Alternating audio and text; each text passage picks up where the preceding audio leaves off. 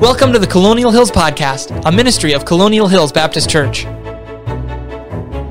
We are continuing our series through Jesus, uh, entitled When God Became Man, and we're working through right now the different roles of Christ that we see in Scripture Jesus as prophet, Jesus as king, and then uh, we'll be looking at Jesus as priest. Uh, today we're looking at the theme of Jesus as the king. Uh, what does it mean that Jesus is a king? How do we think about that? And uh, joining me today is King Matt. No, not King Matt. Sorry. I do want to put in a, a plug for alliterating this so we get prophet, priest, and potentate. Okay, well, we will take you think that'll catch on? we'll take that into consideration. okay, never mind. Thank you for that suggestion. We'll uh, we'll run that by and see what people yeah, think. I, I don't Uh, think that's going to catch on. uh, prophet, okay. priest, potentate.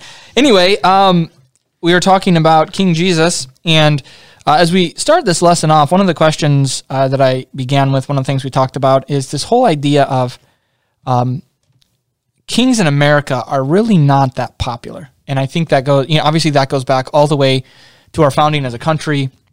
You've got, you know, George Washington and people even after the war were kind of starting to insinuate, hey, you know, maybe it'd be a good thing if if we just made you the king. And he Right. uh, said no in no uncertain terms. And so I find that kind of interesting. Now, Matt, you, we've talked about this before, especially when we went through a series on kings, but you've actually lived in countries with kings, so that gives you a unique perspective here. Uh, what is your take on this? On you know, a king is a is a because we think of kings, and, and honestly, our our immediate American reaction is, "Ooh, that's a bad thing." Yeah, I think um, you know we have that historical reason you said. I, I do think we also in America like to pick our role models. Uh, we don't have one role model for what it means to be American. Uh, you can you can pick whatever role model you want uh, out of America, and that's not true. I, I know it struck me when I visited England one time. My role model is Matt Barfield. I, I was in London and I and I was uh, went to see Buckingham Palace just standing outside, and uh, there it's pretty impressive. The beautiful gates with this big golden seal in the middle, and cool. Did you have tea with the queen? uh, well, no, but she was there because the flag was raised. So when the flag is raised, she's in residence behind those walls. And it, it struck me as I, you know, you look around London and it looks like a very familiar city. It looks like something you see in New England. And it's, there's nothing about it that's like very foreign or strange feeling. It feels very normal. But then I, I thought to myself, there is something different. What is it? And I realized behind those walls, there's a person who is England.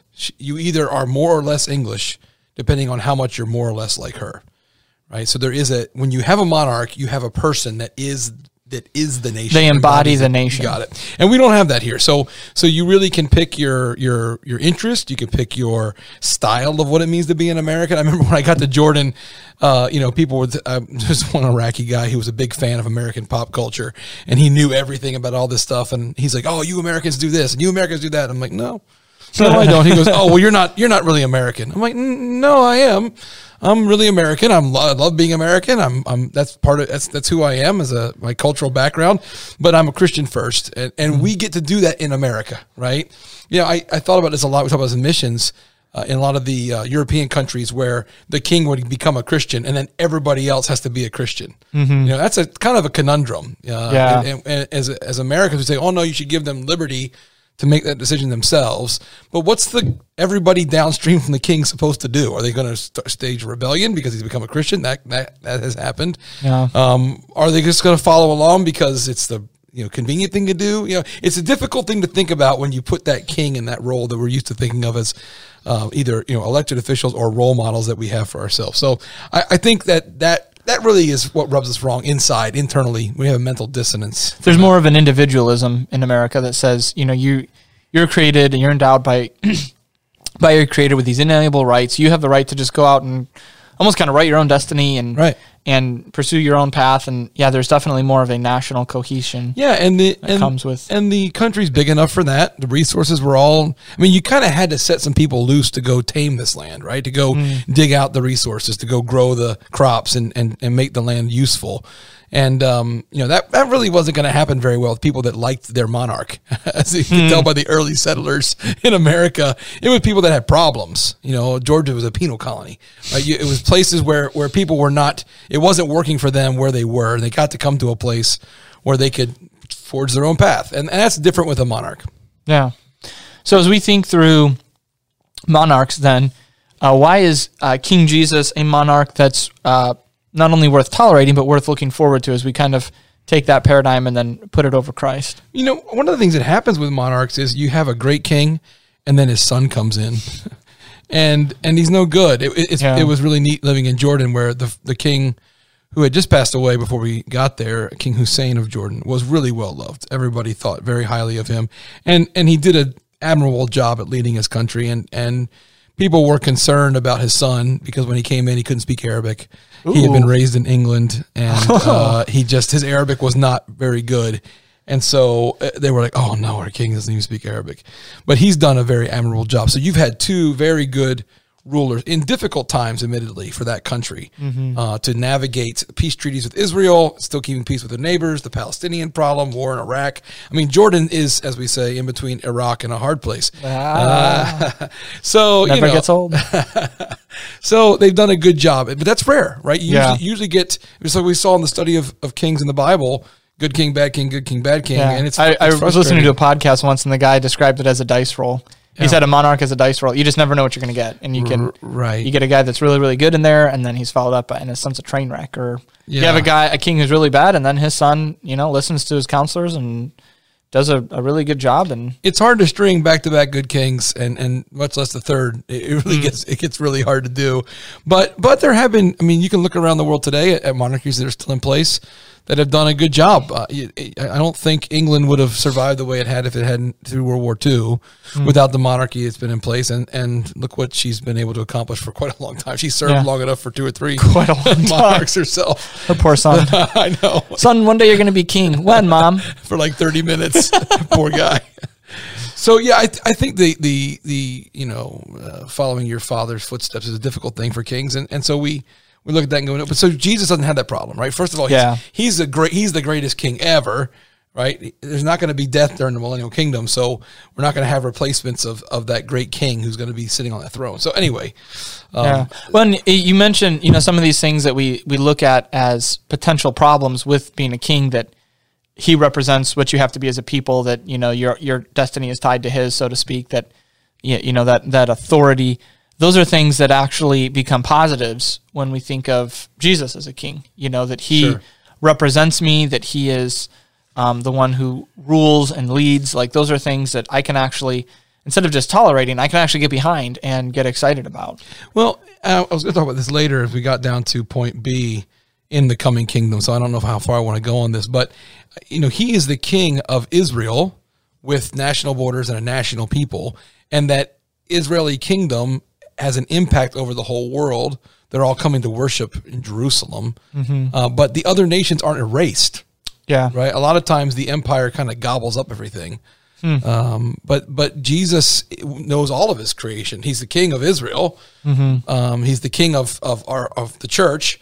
Uh, but his he he doesn't destroy nations. Uh, as you pointed out one time in a in a panel, the nations persist into the eternal state.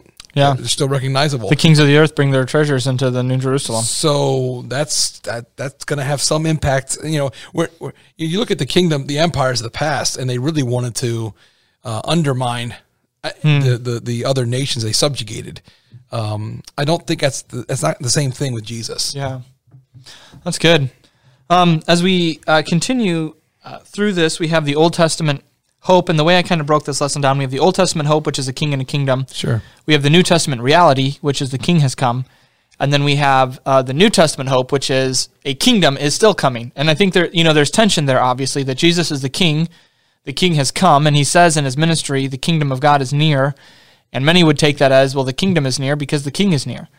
And um, you know, there's there's tension with okay, Jesus came and he's the king, and then he left, and he hasn't established uh, that kingdom yet. And we'll we'll talk about that a little bit uh, as we go along. First of all, we have here the coming king, and as we think through this, there's um, there's several Old Testament passages that really build up this theme. Uh, probably the most famous one is 2 Samuel 7. We have the son of David, and that gets picked up by several of the Psalms. Uh, Psalm 2, in, in particular, deals with the Davidic heir and how all the nations are going to have to be uh, subjugated to him.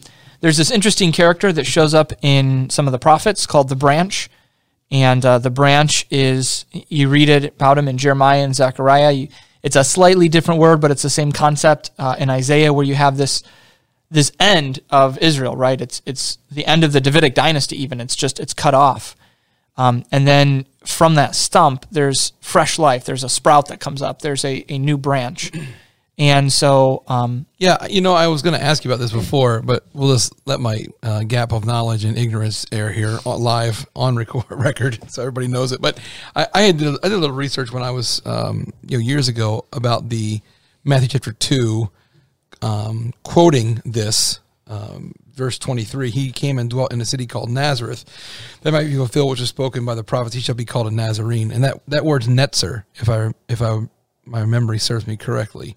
Um, so I, I don't want to go too far into the into the weeds on this here, into the weeds. into the weed for the branch. Uh, but he, so so basically, this branch prophecy from Jeremiah, Zechariah, Matthew saying that he's ti he's relating that in some way to his location growing up in Nazareth because there's a coincidence of the similarity of the sound of the words. Is that correct? I don't know. Okay, all right. so fair enough. We've aired both of our So there you go. You, you started going down that path, and I'm like, Yeah. oh man, We know everything else. So if you're listening to this, you found this the one thing we don't know.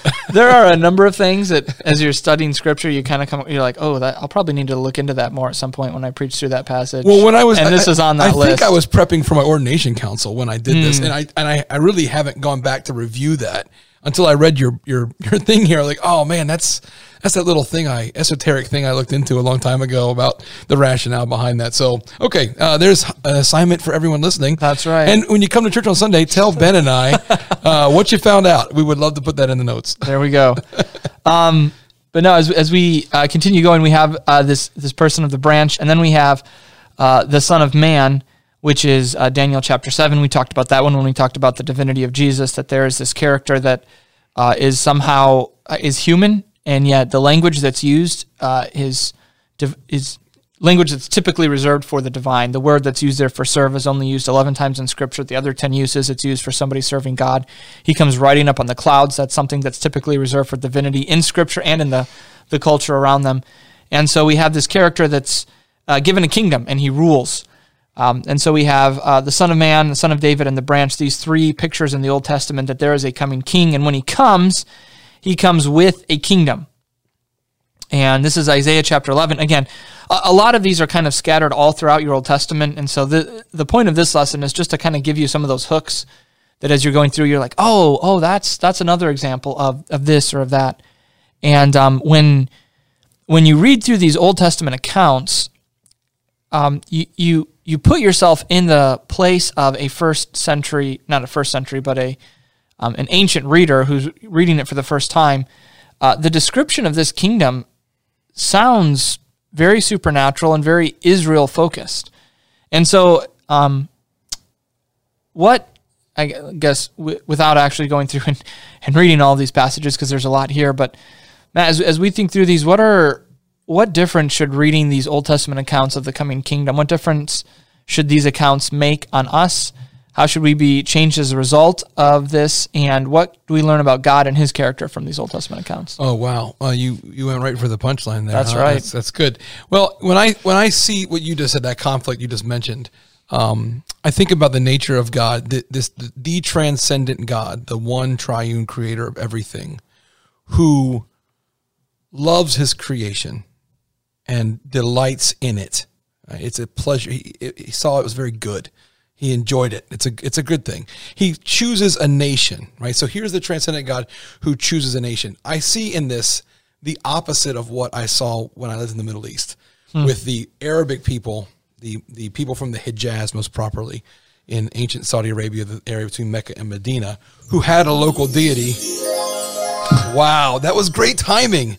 A local deity, genie out of the bottle. Okay, we'll cut that out. Yeah, we'll explain the sound effects later. There's a little button here that Ben accidentally pushed. But anyway, uh, no, don't cut it out. That was that was good. No, that was not. Good. No, hit the cheering button. There's a cheering button too. We have, we should go through all those. People should experience the full No. podcast power that we have here at Colonial. Yes, that we don't use for obvious reasons. Okay, well, we'll let you cut it out if you want to. Okay. When the people, Arabic speaking people, went out to say there's only one God, they basically picked a local deity and make him everyone's God by defeating all the other people. right? Mm-hmm. And that's a lot of what you see in ancient cultures, right? They don't. Mm-hmm. Most cultures would they have a pantheon of gods, but they have their deity, and they kind of go and beat the other deities by having battles, mm-hmm. right? And they they kill all the other people so that th- their deity beat your deity. They don't think there's only one deity. The Muslims kind of flip that and goes, no, there's only one deity, and we're going to make him everybody's deity. So he's not transcendent because he is in his nature. He's transcendent because we go and beat all the other ones. Hmm. Right. So that's so when you think about now that that function, right? Here's a people picking a God, and making him transcendent, versus a transcendent God who picks a people to explain himself to the whole world. Hmm. Right. That that now is what we're that's how we should think about to me. That's how we should Yeah. think about this. The transcendent God chose a people to explain himself to the whole world versus I as a people pick a God to force it on the whole world. Hmm. That's interesting. I had never really. Yeah, I mean, i and it's and it's clear as we study Scripture, God's election of Israel was was more than just you know, well, and it wasn't just okay. All of you people are coming to heaven, and everyone else, you know, tough luck for you, because we we do we tend to conflate that with New Testament election terminology, Right. And so we think, oh, God chose Israel, so then they're all saved.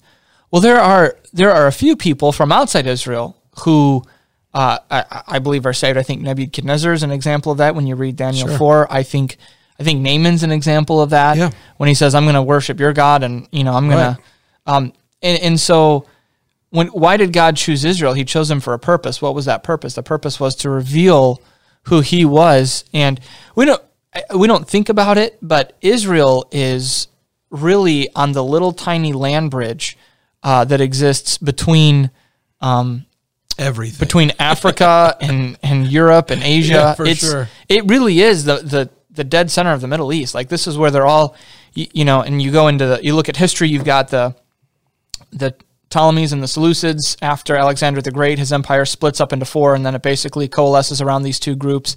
They're meeting in Israel. One's in Egypt, one's up in, you know, uh, Syria, Turkey. Syria, Yeah, Turkey. They're meeting in Israel. Uh, this is where everybody goes. This is the this is the trade routes, and God sets His people there and says, "Okay, now you live by my laws, and when everyone comes through, they're going to see me, Yeah. and they're going to say, "Wow, nobody lives like this." Right. And that's that's the purpose for They're him the to reveal they're the righteousness super spreaders, right? They're seated right at the air the ancient airport, the nexus where everybody's got to come through. Yeah. And and and look what they did. I mean, even though they they messed up in so many ways. Yeah. When when Christ comes, there's there's synagogues everywhere. You know, there, Hmm. Yeah. there are there are Jewish people everywhere with the Old Testament, with the Torah. And, and and Paul could say there's there's Jews in every place. Moses got witnesses in every place. Yeah.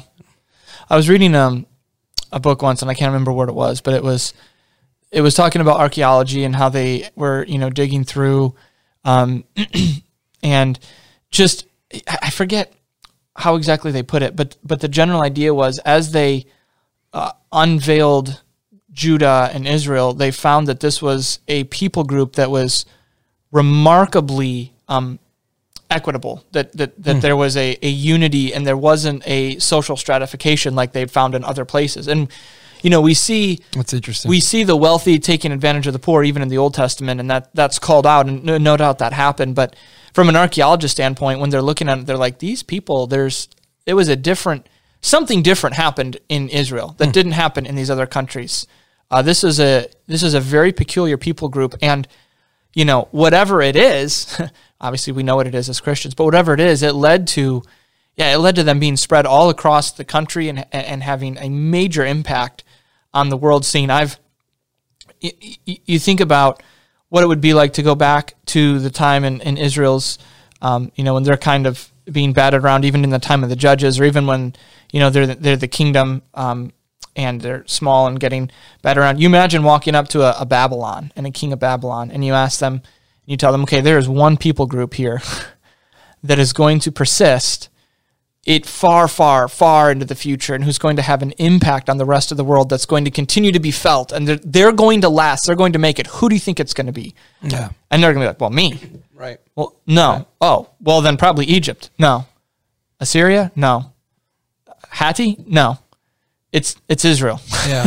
you know, it just it No seems it, it seems ridiculous. Sure. And yet, um, yeah, it's it's cool to think about. That's exactly what happens. And and you know, today we, we have I think the second largest population of Jewish people here in America. Hmm. And a lot of American Christians read about the end times and go, Oh, is America even in the end times?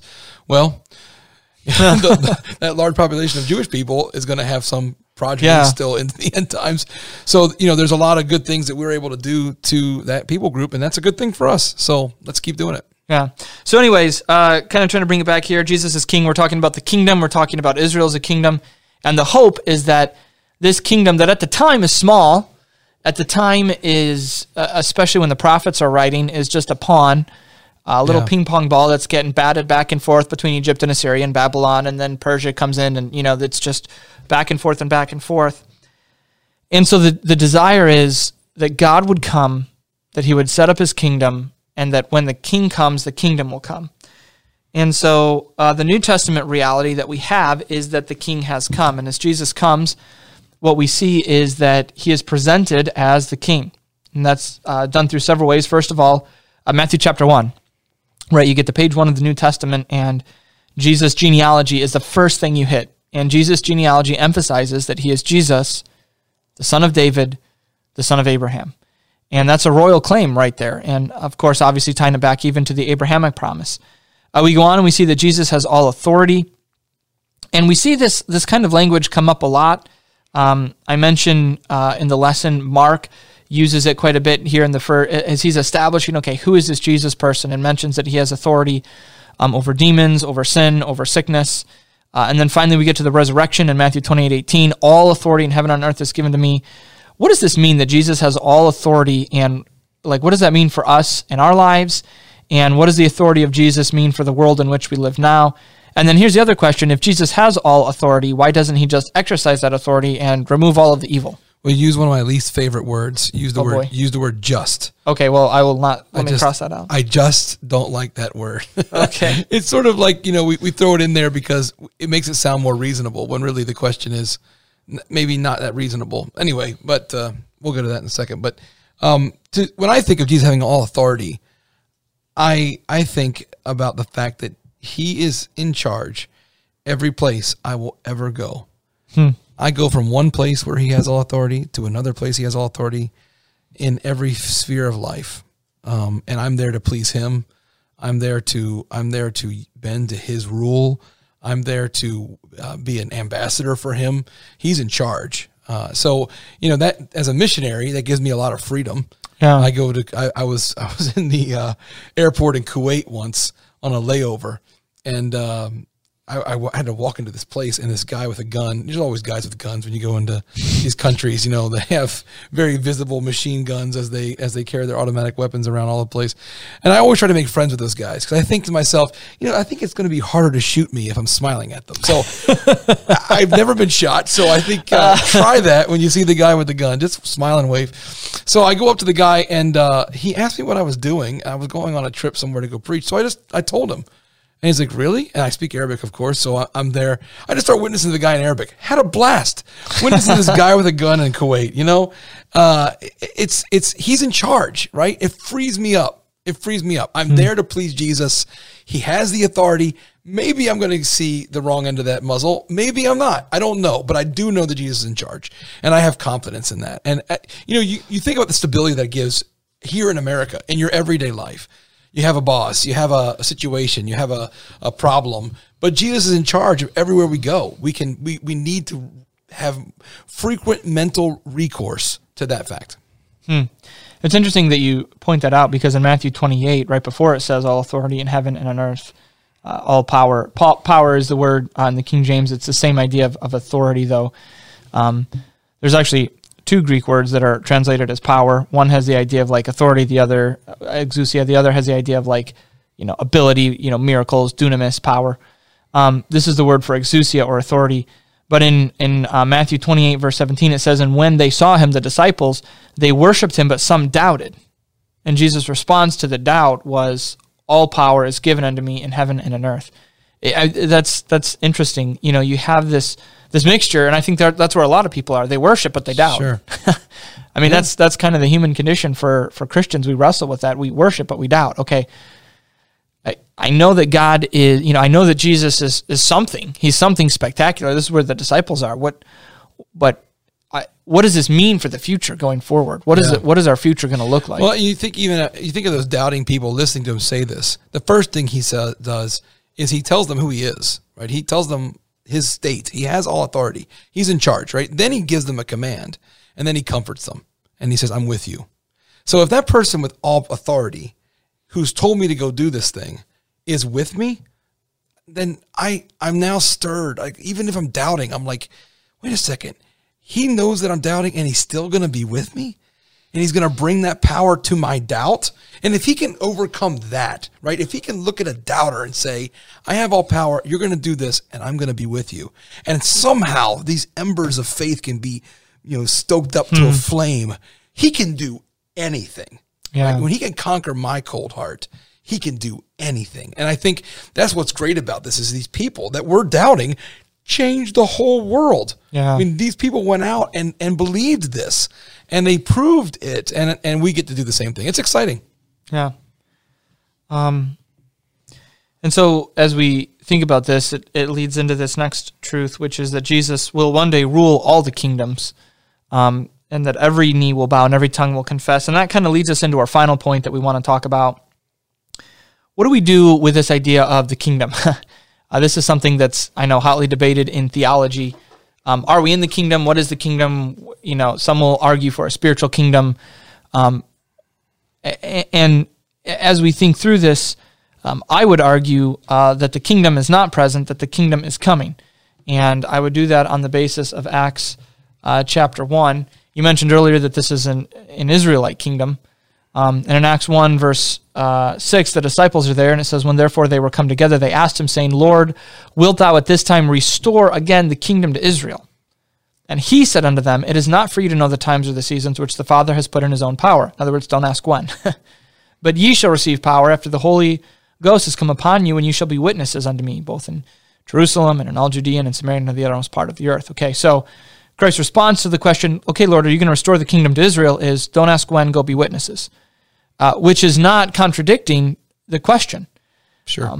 And if you look earlier in the chapter, actually in verse 2, um, uh, let's see, no, verse 3, it says that he showed himself alive after his passion by many infallible proofs, being seen of them by 40 days and speaking of the things pertaining to the kingdom of God. So they've had a 40 day class, uh, block class with Jesus on the kingdom.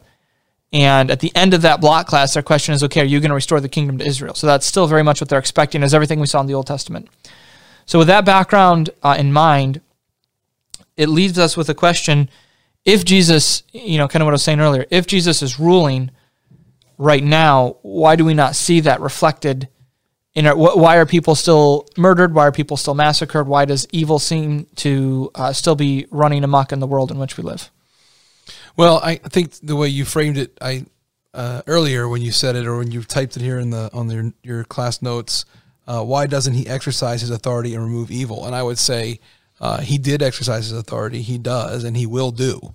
Right? Um, we, we know the patience that's waiting for every soul to repent. Like he's he's keeping that door open so there's room to repent. Um, he is going to rule with a rod of iron. That's absolutely going to happen. So all this is not the final accounting, and he's well within his ability to handle all this. I think. I think the truth is we get overwhelmed.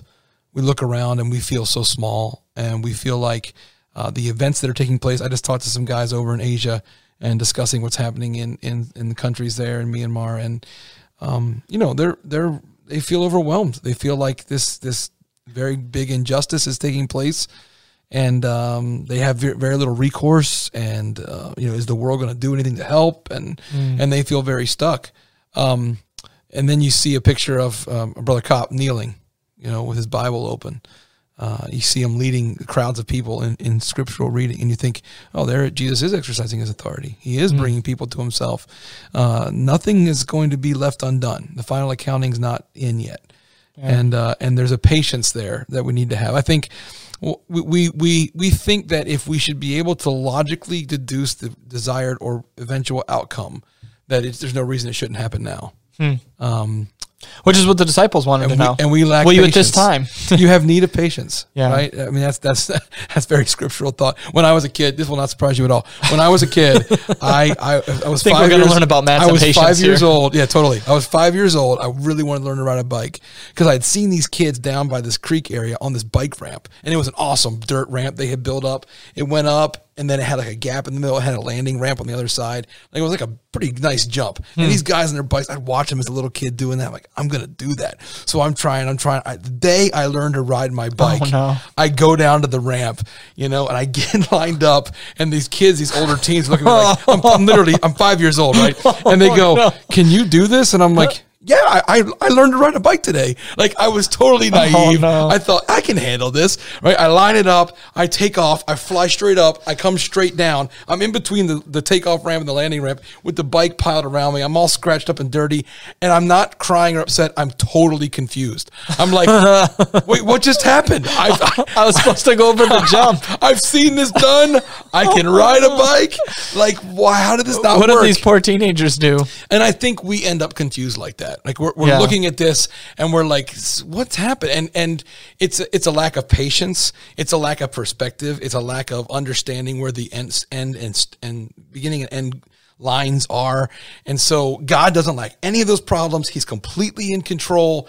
The authority that Christ will unveil will be perfect in every stage. He's not going to mess that up. He knows exactly what to do. He could have died for our sins as an infant right? He there was mm-hmm. there, he wasn't there was nothing lacking in him, but he lays it out perfectly to fulfill all righteousness. Nothing is out of time, not a single thing. And I think too, this comes back to we walk by faith and not by sight. And that sounds like a really nice platitude. And then you you ask, okay, what does it mean to walk by faith? It means that we have brothers in Myanmar who are asking, okay, God, what's going on? Why are you letting this happen? And the answer that comes back is faith. Trust me. Trust me that I, I know what I'm doing and that this is for my glory too. And, you know, we look and we say, okay, you know, Jesus, can you exercise some more of your authority here? And he says, I'm going to wait on this one. And I've got a purpose and I've got a reason for doing that. Um, but I'm not going to, I'm not going to end this injustice or I'm not going to call this to account yet. I'm, I'm waiting. And yeah, for us to have to wait and to trust God's timing uh, rather than our own, um, I think that's I think that's what walking by faith looks like.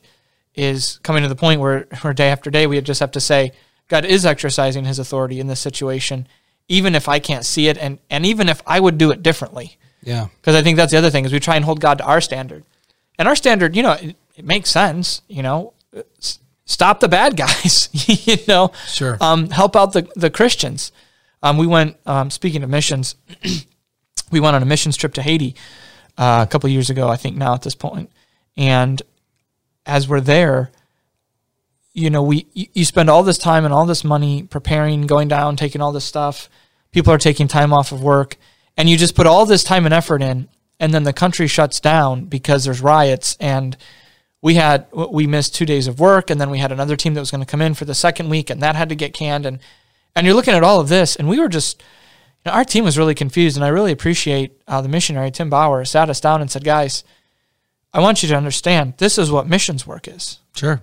Like he said, I can't tell you how many times I've planned and prepped and prepared and put all this work into something and it just never happened because of circumstances beyond our control and it just falls apart. He said, This is why missions is so hard because you have these people who come to the field and they're all excited and then they run into that where you try Right. something and you try 15 different things and two of them two of them actually work out. And I mean, I'm not sure if you, you want to So add yeah, on to so you that. take that you keep that example because we just heard his report in church, Mm-hmm. and how many churches did they plan in ten years? Like- yeah, yeah. exactly right. So you, you plan all these things and they don't happen, and then God does awesome stuff. Like Yeah. and and what would you what do you want God to do? Do you want God to be predictable and just drip out things, Hmm. or do you want Him to go watch me do something that you can't dream of? Watch me watch me unveil the impossible. You know, and while I'm keeping the earth spinning and everything's dripping out right as, as well, I'm going to do both, right? Yeah. I mean, he's he he he weighs all of that perfectly, and and to me, like like I, my mind's the kind of mind where I'm like, I want I want to see the spectacular, I want to see the big thing, I want to see that, and I would forget about like you know eating and stuff like this, like, but but God does both, right? God handles the methodical and the mundane, and the the earth is still spinning. We're able to have this conversation. There's enough air. Right? And it's not all filled with COVID. Like, I mean, God, God makes these things work every, his creation still works. That's remarkable, right? And then these spectacular punctuations of things that take place that you're going, how did that happen? I mean, how is that? This is impossible. And God did this great thing. I love that. I, I, I think it's wonderful. Yeah. Well, um, I think we're running uh, near the end of our time here, but uh, I hope this has been helpful as as we think through what does it mean that Jesus is a king. Um, what does that mean? Obviously, the end is we look forward to the day when he's reigning and when he is reigning with an iron Yes. rod, and when you know um, faith is made sight, because that's what we're looking forward to. The point of faith is not to just always be believing, but to to look forward to the day when faith will become sight, and where God will set up His kingdom that we've been looking forward to, that Israel's been looking forward to, that the world, without realizing, is looking forward to, that the creation is looking forward to. Romans eight tells us it's groaning, waiting for this day. Right. And yet at the same time, as we wait kind of in this awkward in between where the king has come and now we're waiting for him to come back and set up his kingdom, we trust him as he exercises his authority uh, even today. You may think this is weird, but I've actually, uh, as I thought about this, I'm excited about the coming kingdom. I really am looking forward to the millennium. Um, I, as I traveled through Jordan, I thought to myself, I, sh- I probably won't end up living directly in Israel. I don't know why I thought that. So I picked a really nice spot in Tishbe, where Elijah's from. Uh, so I was like, I, I think this would be a great spot to be. Lord, I can see Jerusalem over in the hills. If there are lights glowing, I'll be able to see that. But this is a good green spot with some hills. This would be a good country for Matt Barfield during the kingdom. So I don't know how that's going to be divvied up, if I get to live there or not. But Yeah. I've, I have made a request. So That's good. Maybe I can request Hicks Hill Road. Hicks Hill Road. That's actually where I'm from originally, believe it or not. well, the town's named after you. Well, no, the road is. Just the road. The, the town is McGraw. Um, I'm giving. I'm going to get doxxed. are there. I'm pot- doxing are there, myself. Are the there internet. potholes on that road on Hicks Hill Road? No, there's not potholes. That's It's well maintained. It's your road. Why would you? Why would you assume that? All right. Thank you, everybody. Thank you for uh, for tuning in. Uh, we appreciate you joining us. Come back and join us next time as we look at the theme Jesus, uh, the priest. See you later. This podcast has been a ministry of Colonial Hills Baptist Church, a church home for all people. What you've heard has been an encouragement to you. Please subscribe on iTunes, Spotify, or Google Podcasts. If you'd like to connect with Colonial or find more resources, you can find us online at colonialindy.org or check us out on Facebook. I'm on the Colonial Hills Podcast.